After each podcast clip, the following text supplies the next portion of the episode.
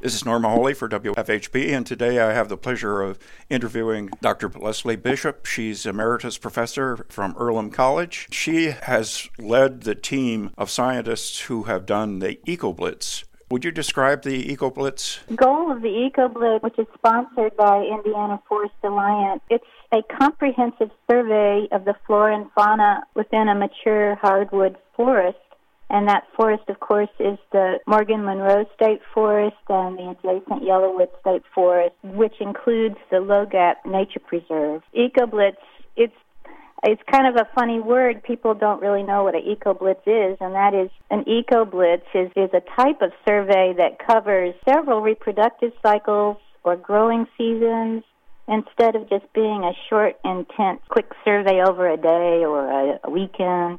The eco-blitz has been going on for for three four years. It really covers species that occur in different seasons as well as those that reproduce in different seasons. So the EcoBlitz would it has included natural history observations and studies such as nesting and roosting of, of bats and so forth. Does this basically provide a, a standard by which future populations can be judged? By doing a survey like this, really you're looking at what species are present. The main thing is, I think the exciting thing is that there are many groups of taxa that have really been understudied and so I can just give you an example from a study that I was involved with. I am a spider expert, and the spider team, over a three year period, documented 122 species, and 22 of those had never been seen in Indiana before. So it really gives us a, an opportunity to look at species distribution, especially those that occur in these mature hardwood forests that have not been documented. Um, the same is true for in another study of lichens. 56% of the species that were found had never been documented in Indiana. Just some very basic understanding of what we have, you know, just our our knowledge of the biodiversity of these mature hardwood forests is literally in its infancy. The new species identified, was that simply because we haven't really seen them in the past, or have they simply moved into the area? No, these are species that would be here historically. They've just never been studied. So it just really shows how little we know about what species actually use these habitats. Were you characterizing the tree areas too, or are they already pretty well characterized? Now, this past summer, I led a team of both volunteers and other scientists doing a forest characterization study of this area. This was the 900 acres, Morgan Monroe Yellowwood. So that study was just a descriptive study of the tree species, the the size of the trees, the composition of the communities on ridges, slopes, and down in the bottomlands. We had several scientists who are, are able to analyze tree cores, do the tree coring to give us a sense of the age of the oldest trees in the forest. We also had Darrin Rubino from Hanover looked at old trees that had fallen already and took took chainsaw profiles of those to age age those in the nature preserve where we couldn't core trees. So we got a sense of, you know, not only a little bit of the history of the area in terms of age, but also composition and distribution of species. And what were the ages of the older trees that you surveyed there? Well, that was that was kind of a cool thing. this work was done by Justin Maxwell at Indiana University. There was a, a old beech down in the bottoms of um, one of the isolated bottom areas that was 233 years old.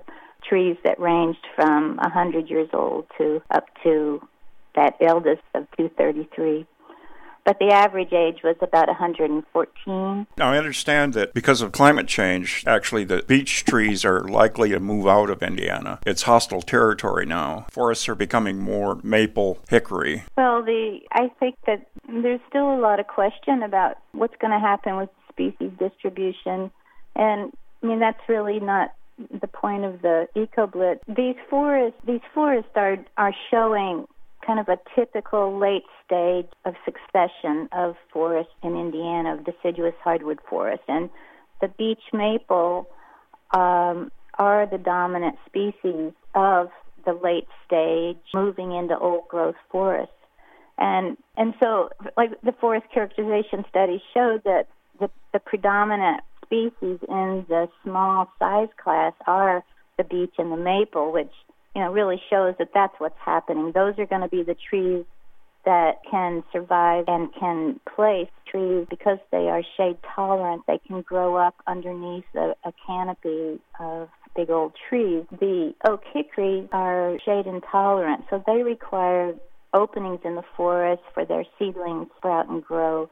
So the forest is will eventually move towards a more beech maple dominance which is typical old growth forest in central Indiana hardwood. In terms of climate change, you know, species distributions are going to be changing, and along with that are just a host of unknown pathogens and just kind of unknown features that we can't predict going to happen. So that's really to me why it's so critical to understand the composition of forests, species that use the forest, just the whole ecosystem, because we don't know what's coming. There are specialists, of course, that can answer that question much better than I can in terms of climate change, but to me, it makes common sense to have areas of our of these mature forests that allowed to go to their old growth successional stage just as references for the very thing of studying the effects of climate change, the effects of,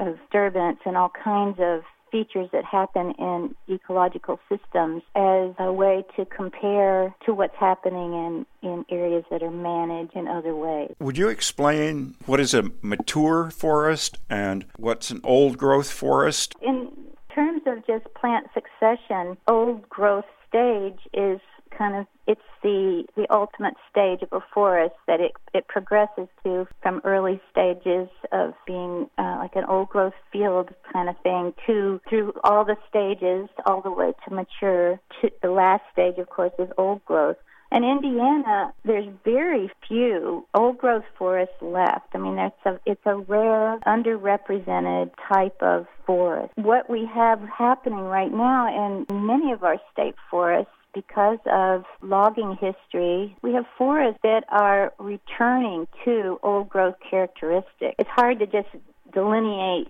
these stages by ages. We have forests that are in the 100 year old and at, at around 100, 150 year old forests, they are, that are not being managed, they are starting to show characteristics of old growth. Those characteristics include big old trees, a lot of coarse woody debris or downed logs on the forest floor, which provide habitat and crucial structural complexity to the forest, standing dead trees that become habitat for, for many animals. It's the characteristics that develop. You, I guess you never really get an old growth forest.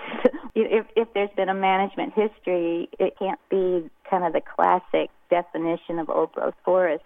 Forestry Stewardship Council actually designates two types of old growth forest. So, one being a forest that has truly never been cut before, and then type two would be the type that is progressing towards old growth forest. And so that's what we're seeing here is we're seeing forests that are showing characteristics of old growth if management is limited will be able to progress to that stage. I'd like to thank you, Dr. Bishop. I have been speaking with Dr. Leslie Bishop, who has headed the EcoBlitz team that has evaluated forest area. Thank you very much for your comments.